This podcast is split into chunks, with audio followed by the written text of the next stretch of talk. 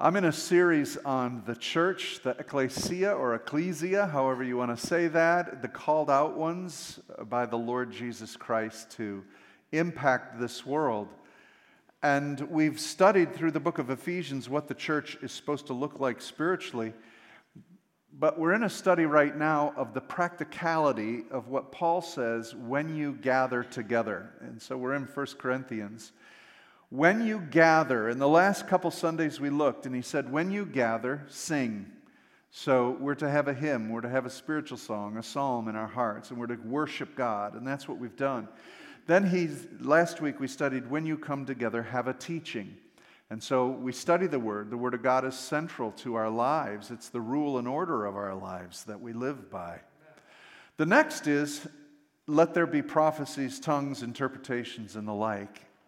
I'm choosing to hold off on that one till the next time I speak because this morning was communion, and one of the hallmarks of gathering together are the sacraments. And I want to talk about that for us. The sacraments. We call them sacraments because they're sacred elements that bring the grace of God to us. Basically, God said, through these vehicles, I'll meet you. Sometimes, how many of you know you need something to touch, you need something to feel, you need something real to connect with? And so that's what these sacraments do for us. Now, the high churches, such as Roman Catholic, Orthodox churches, they have seven sacraments.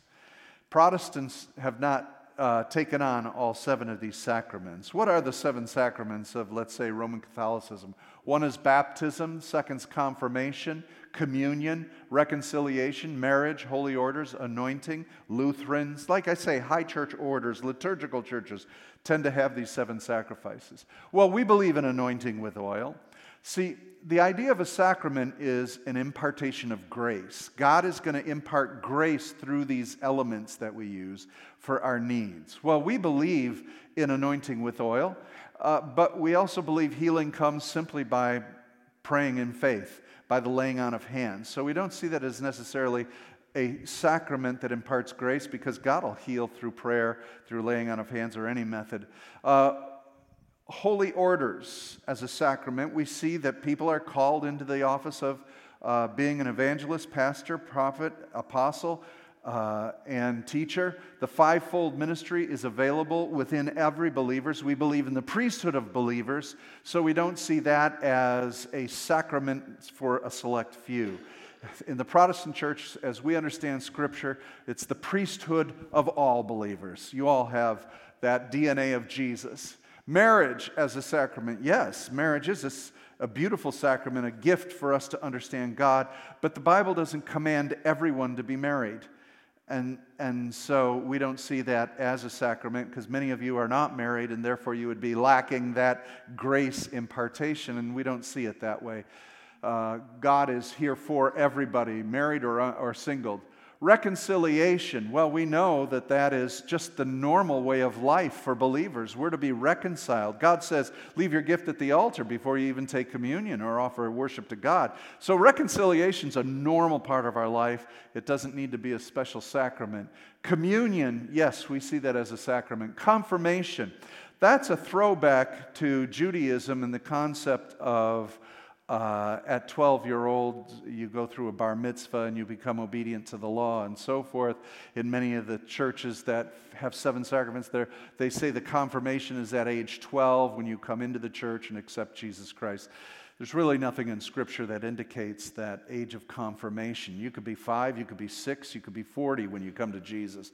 Whatever it is, it comes. So, uh, our view of the sacraments, where there's an impartation of the Lord meeting us, basically boils down to these two. And that's what we see in Scripture, these two sacraments given in the church. When you gather together, we're to be baptizing believers and we are to share in communion. And through these two vehicles, we see the grace of God minister. And that's what I want to share with you. At the Council of Trent, they developed this statement, and I, I think it's beautiful. A sacrament is a visible sign of an invisible grace. Baptism is an outward expression of what has already taken place within the, per, the believer. As soon as we accept Jesus Christ and put faith in the cross of what he did for us, we are baptized by the Spirit.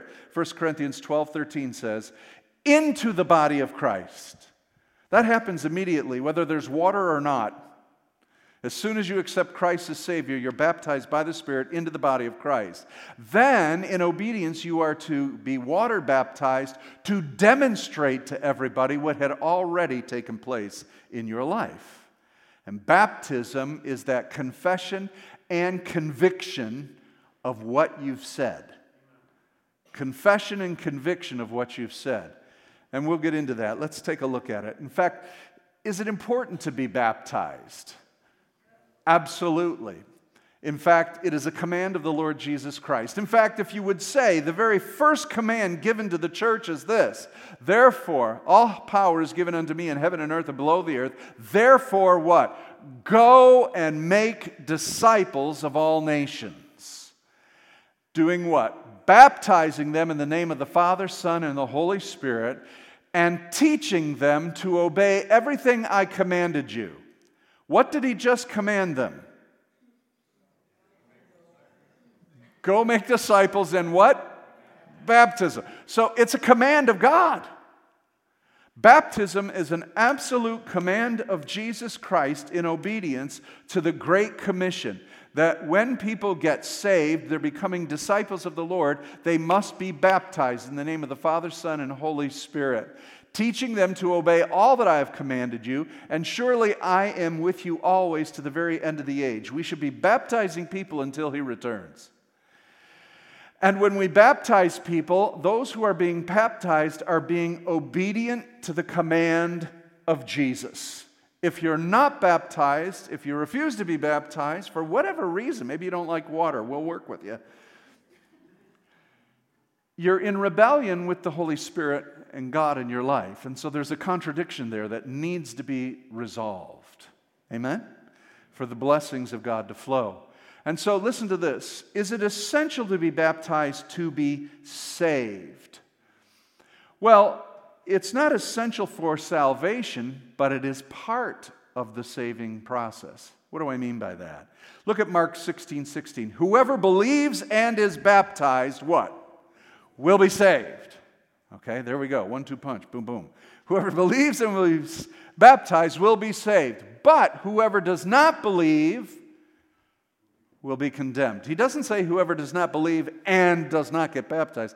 The qualifying point here for salvation is belief. We're saved by faith, not by works. So the work of baptism doesn't save you. There is nothing in the water or in the sacrament that saves your soul. It's your faith in Jesus Christ.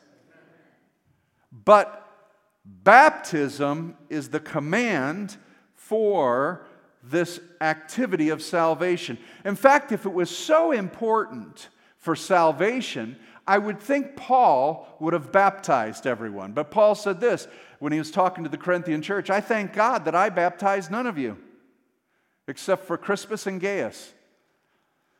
Paul's at the church, he's preaching salvation, but he's not baptizing anybody. Did they get baptized? Yeah, other people baptized them, but he didn't baptize them. If he felt it was essential for salvation, I'm sure he would have been baptizing a lot more people. But they got baptized in the regular order in obedience to the Lord. The point is this baptism is essential because it is a command of the Lord, but it is not what saves you, it proves you. It proves that you are saved. Let me go a little further with this. Number one, it is public confirmation, it's a witness of what you have testified. You had said, I am saved. Now prove it obey your Lord. And what would be the first act of obedience in your salvation? Baptized. Why? It's essential to take you out of the kingdom of darkness and put you into the kingdom of light. It is the act by which you are professing on earth and to the spirit realm I'm no longer part of darkness, I am now in the light. Now, here in America, we grew up with Christianity. Everybody got to church, everybody got baptized, maybe as a baby or later, whatever, and we're all so used to it. Around the world, baptism is absolutely crucial. For someone in Pakistan to leave the Muslim faith, accept the Lord Jesus Christ, their family will do everything to keep them from confessing Jesus. As long as they keep confessing, fine, whatever, we're going to win them back. But once they get baptized, it's over. They know it. I've seen it in many cultures and many lands. When people get baptized, they are no longer part of the world, they're part of the kingdom of God. It is the entrance of moving out of darkness into the kingdom of light. You must confess with your mouth and believe in your heart Jesus Christ is Lord. Part of your confession by mouth is baptism. Okay? And so it is the entrance of your salvation manifesting in obedience to the Lord Jesus Christ. I hope you understand that. And so you are marking your calendar. How about, I'll tell you this. Uh, in some churches, they have water, they call holy water, by the front entrance of the, of the sanctuary. I think that's a great idea because when you enter in, they tap that water, they put it on their forehead. What do you think it reminds them of? Baptism. I was baptized. It's good for you to remember the date and time you were baptized. Why? Because when the enemy comes against you and say, "Ah, you're not saved. Ah, you're not good enough. Ah, you're none of this." You can say, "No, no, no, no, no. I surrendered my life and I died with Jesus Christ on this day." And you marked it with an act of faith through baptism. And so that is essential. It is essential for you to be baptized as a command to the Lord. And so you enter, it separates you out of darkness. In fact, how many of you think it's okay just to live together? What does the Bible say about marriage? You should have a wedding, right? You should form the covenant seal. That's exactly what baptism is. Some of you are just living with Jesus. He wants you married to him, He wants to see the ring. Show him the ring. That's what baptism is. Are you getting it? Do you get the point now? You see? And so it's one thing to say, Yeah, I love Jesus, I follow Jesus. Where's the ring? Commit. Give your life. Because when you're getting baptized, you are dying to self. That's what the portrayal is. That was supposed to already have happened. But how many of you know once you get saved, you don't know half of what the Bible says? you're growing into your salvation, you're growing into your knowledge of Christ. But baptism is getting married to Christ Jesus. It says, Death to the old. I'm being buried. Don't you know that all of us were baptized into Christ Jesus? We were baptized into his death.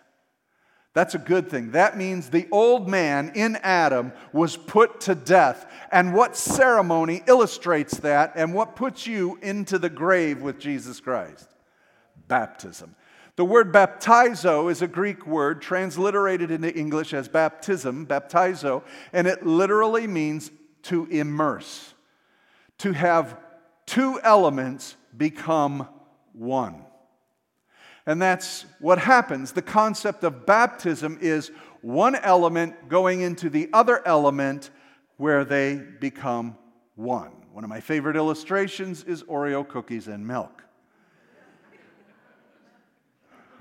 I happen to be very fond of that illustration.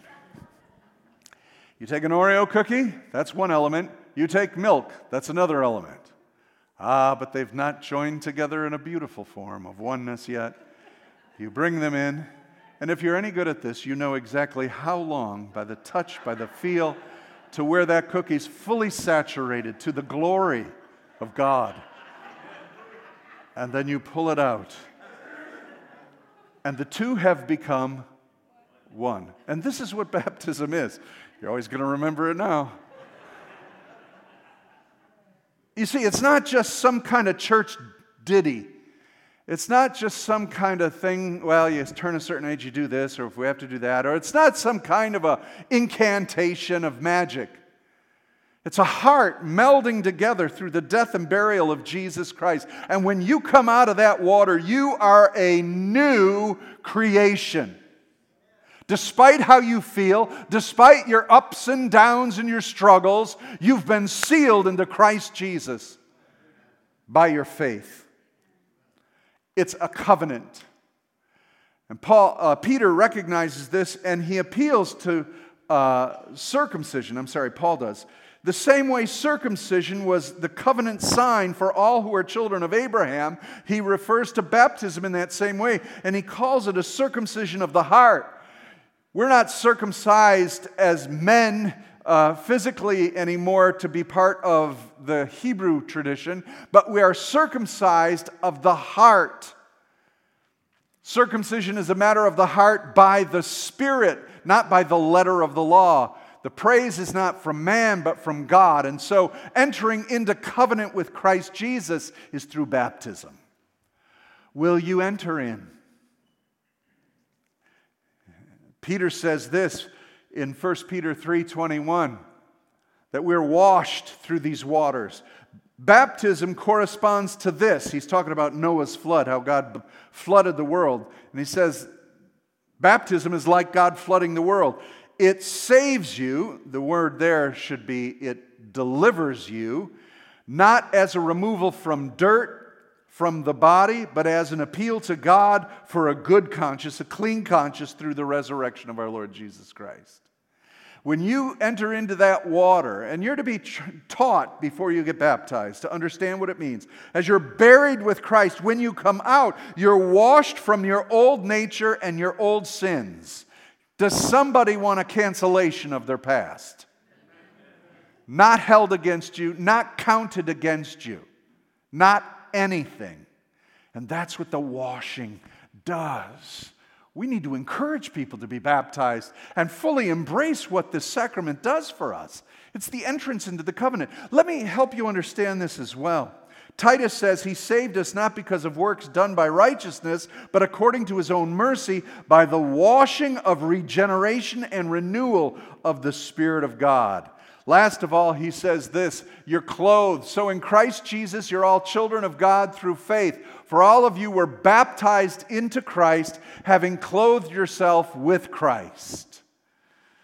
By faith, you're baptized, immersed into Jesus Christ. Baptism illustrates that for everybody, publicly declares it. You're letting everyone know that your faith is now true. You've left your old nature, you've left your old faith, you've left your old belief systems, buried in Christ. You're separated from Adam, you're now made alive in Jesus, and you're wearing Him. You're suited in Christ Jesus. It's powerful, it's essential. I've seen it over and over again. It causes separation from the world and it marks you as a Christian and a believer. This is important. See, in the United States, we can believe in our head and act in a different way completely. You know, 80% of America says they're Christian. They're not. They're not obeying the Lord Jesus Christ. You know, you can get baptized and not be saved. Did you know that? Mark 16, 16, right? Those who are believe and are baptized will be saved, but those who do not believe. So you can go ahead through the water, you can get baptized, get baptized five, six times. But if you're not trusting Jesus as your Savior, it has no power in your life. It has to be activated by the faith that goes into that water. And so there's nothing in the water, but it is the act that does something. And I, how then should we be baptized, right? Should we be sprinkled or dunked if we're going to make this stuff work? Well, early in the 90s, 96 AD, was the uh, doctrine of the 12 apostles called the Didache. We studied that word last week. It means teachings, the teachings of the 12. And this is what the early church said. We've got church splits. We've got churches splitting over the issue of how to dunk or baptize or, or sprinkle or whatever. But this is what the early church said baptize into the name of the Father, Son, and the Holy Spirit. Where did we get that? The Great Commission. Okay? In living water. Do you know what living water is? It's a river, flowing water. Why living water? Because that's the best illustration that shows you it's fresh and clean all the time. So the best thing is is we should be all down by the riverside getting baptized in the river. Well, I guess that's it. We're done. None of your baptisms counted. Oh, but wait, it goes on. Or baptize into other water. In other words, if you don't have a river, get some water in a pool. But if you don't have living water, baptize into other water. And if you can't, baptize in cold water, well, then baptize in warm water. But if you've not either of that, then pour water three times upon the head in the name of the Father, Son, and Holy Spirit. Now, how hung up are they on the mode of baptism? See, it's an illustration. So, for a good illustration, do what would look best for the illustration living water, the Holy Spirit's washing the sins away, washing you clean. And so, oh, you don't have a river? Okay, that's okay, that's okay. Then baptize in a pool because immersing buries you with Jesus as you go under the water. Oh, you don't have a pool to go under the water? Okay, fine. But it should be cold and refreshing because you're no, no cold water? Okay. Uh, then make it warm. You know what? I don't care. If you can, then whatever water you got, just take some and sprinkle it on them three times. Now, as a pastor, I've seen the need for this because not everybody has the abundance of water. I've been in places in Africa where we just don't have the water. I've been to people who are in the hospital who are dying and have come to faith and they want to be baptized in Jesus' name, but they can't get out of the, the hospital to get into a pool of water. And if they got into a pool of water, they'd probably die. And so I visited people in the hospital and took their styrofoam cup of water, took the lid off, and baptized in the name of Jesus Christ because it is the intent of the heart and by faith, the sprinkling of the water, that act of baptism, that they are publicly confessing Jesus Christ as my Lord and Savior. They're putting the ring on it, if you will. Now, probably the most moving, I've told this a million times, I can't remember. I asked my wife, did I talk about this before? I, I, so many different places I've spoken on this, I don't remember, but it was the most moving experience I've ever had concerning baptism. It was in China in the underground church. And uh, because we're on Facebook, I have to block out people's faces. But back in 2004, I was in the underground church in China. We were up uh, deep into uh, China, and the people wanted to be baptized. But the way they baptize in China in the situation is many times when Christians are put in prisons and put in jails because of their faith. And while they're put in the jail, guess what they do? They preach Jesus. And most of the people in prison with them get saved and they understand, according to Scripture, if you're saved, you have to be baptized. Now, how do we get baptized? We're in here and we're being persecuted for our faith. How do we outwardly demonstrate baptism?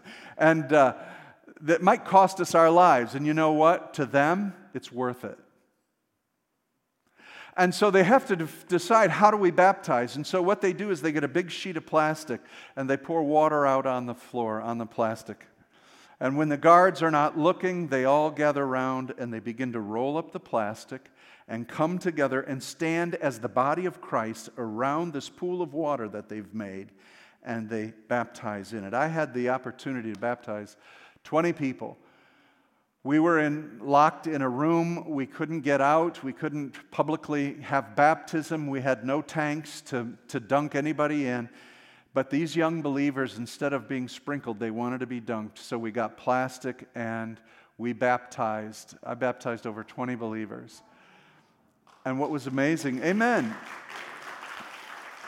The visual of this was amazing because what held the water together was the body of Christ. And when we were done, the water's done. And so, baptism is absolutely essential to our faith. It doesn't save us. Jesus said to the thief on the cross, Today you'll be with me in paradise because of his confession. He couldn't get off that cross to get wet. But it is a command of the Lord Jesus Christ. It's within the first command. It's something we're all to do. It is the wedding of uniting your faith with Christ to demonstrate to everybody, to the devil and everyone else, you're a believer. I would encourage you to be baptized. Now, the second we have, as far as a uh, sacrament, is communion. The Lord's table, we call it. And what's really interesting in 1 Corinthians chapter 11 is uh, what Paul says to the Corinthians about their communion feast.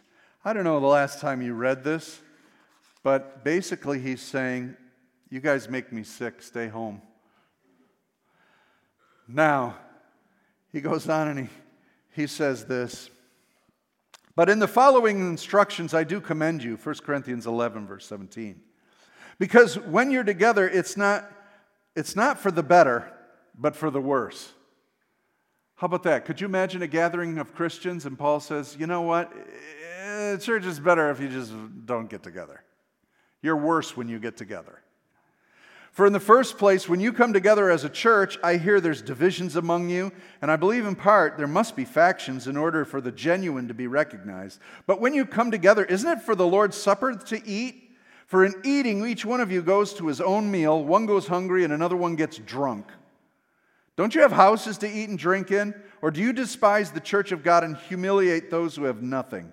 What should I say to you? I commend you this no, I will not. I receive from the Lord. And he goes on and explains it. So, what's happening is there, the, the church, when we come together, we're to remember the communion supper, the, uh, the covenant of Christ Jesus. Why? Because in it is healing, in it is deliverance, in it is unity. But when the Corinthian church gets together, they don't even consider each other. The rich versus the poor. People come together and they bring picnic baskets and their food and they're chowing down, they're eating, they're drinking, they're getting drunk, while other people have nothing. So, what kind of communion is that? What kind of a representation of the kingdom of God is that? He said it's terrible. And so he says this when you come together, it's for the Lord. Whoever therefore eats the bread and drinks the cup of the Lord in an unworthy manner will be guilty concerning the body and blood of the Lord. What does he mean by that? Many people have speculated well, if you take communion and you're unworthy of it. In other words, there's some sin in your life. That's not what that's saying. The issue isn't the person, the person's worthiness. The issue is how they're taking the Lord's Supper. None of us are worthy of it. That's the whole point of the Lord's Supper. We're all sinners, saved by grace. And God's grace covers our sin. So taking it unworthily of course, if you're in an active present state of sin, you're in bad shape. You need help. But come to communion and repent. But what he's talking about in an unworthy manner is a manner that is unsuitable to the purpose for which it was designed. An unworthy manner is if you're taking communion, the bread and the wine that God has provided, but you're not providing for each other, you're taking it unworthily. You're taking it to remember that God has forgiven you of your sins. But if you're sinning against a brother, you're taking this meal unworthily. Does that make sense to you? So if I have aught against my brother or sister, if I have if I have unforgiveness, if I'm so ticked off at the guy across the aisle, but I take communion in holy reverence to God, it's useless. It's unworthy. What good is it to take a piece of bread and a, an orange, uh, orange juice. Grape juice, what good is it to take that when you're manifesting hatred? It makes no sense at all. See, the problem with sacraments is we think it imparts a special grace to us. So if I'll take it, then I'll have enough to forgive them. God says, don't even take it till you forgive them. It's a confirmation of what's happening in the church. We're taking this bread because our bodies are broken and Christ died for us for healing. You take one, you take one, you take one. I'll care for you if you're sick. It's taking that wine and being forgiven of our sins and saying, I'm not going to add to that sin issue. Please forgive me if I offended you. And so that's what it means to take this meal unworthily. If we're going to celebrate the grace of God, it should be manifest in you. Amen? We got, you know, the number one complaint about Christians is we're hypocrites. We're more than that. We're worse than that. But we've got a solution and a remedy to it. And that's why we take communion to celebrate that remedy. But if it's not getting remedied, yeah, then we are hypocrites. So let's deal with it. What does it mean to take it unworthily? It means to be selfish and not concerned, discerning the Lord's body, he says. In other words, are you aware that you're not alone, that you need each other, and that we care for each other, and that when you come to church, it's not just about you? How about you put you on the shelf for a minute to serve somebody else? That is giving your body and blood for Jesus Christ. I'll never forget John G. Lake when he was in Africa and ministering in Africa with his evangelists. They had run out of money. And he had to go to Africa to tell them, We have no more money. That if you need to leave and you want to go home, you might want to do that, but we have no money. And they said, uh, Pastor Lake, would you please leave the room? We need to pray. And as they prayed and he came back, they said, Brother, you know that when we came over here, we shipped all of our contents in our coffins. They didn't bring suitcases, they, they had coffins, and they put all their stuff in coffins and sent it to Africa. In other words, they were staying there until they died, they were giving their lives. And so they took communion with Brother Lake and they said, when they picked up the bread, they said, This is my body broken for you. This is my blood shed for you. You see, when we take on that understanding of Christ's body and blood shed for us, we're to imitate him and say, Now, this is my body broken for you. This is my blood shed for you. See, when you got baptized, you entered into this body, and now you're maintaining the body through communion, and you're giving your life for Christ Jesus. Are you seriously understanding Christianity? You're dead in Christ. You belong to Him. It's your body that's broken now. It's your blood you're giving to the gospel and to His glory. It's a holy act, it's sacred. But we, we, we so treat these things as little blips, little memos, little post it notes. Oh, communion today. Okay. Yeah. Thanks, Jesus. We've got to be immersed in this. And then, how could we, if we are literally taking communion, saying, This is my body, this is my blood, this is a sacred honor, you did it for me, the grace you gave to me, I must give to others, how could there be disunity in the church? How can there be gossip and slander and backbiting? How can we have offense one with another? Paul said, Just stay home. Because you're not fulfilling this meal. And again, people think, well, if I get some of that juice and I get some of that bread, I've had Jesus and I'm good. Oh, it's so much more than that. He says this let a person examine himself, then and so eat the bread and drink the cup. For anyone who eats and drinks without discerning the body eats and drinks judgment on himself. Two ways to look at that without discerning the Lord's body, you're not going to get healed. He said, By my stripes you're healed. If you're not discerning that the Lord's body, that Jesus died on the cross for your sickness and disease, you're not going to pray for your healing. Do you know that most churches in the United States don't believe in healing anymore? So, most of them, I know we still get sick and we still die. We're all going to die. I get it. But communion avails us to remember that by your stripes we're healed, and we discern your body was given so that we could pray for healing. That's one way to look at it. The second is this the Lord's body is the people of Christ. So examine yourself in your relationship to the rest of the body. Some of you come here, you don't even know anybody else. That's not healthy. Get to know each other, discern the Lord's body. He, in fact, ends by saying this Then, my brothers, when you come together to eat, wait for one another. What does that mean? Wait upon each other, care for each other. So, these are the sacraments. There are two of them that we profess as Protestants Baptism, where we are married to Christ. Communion, where we now are married to each other. And that's what fits the body in health. These sacraments that we regularly practice. when you gather, remember me. Remember his body and blood. Remember the body and the unity of Christ. Let's bow our heads.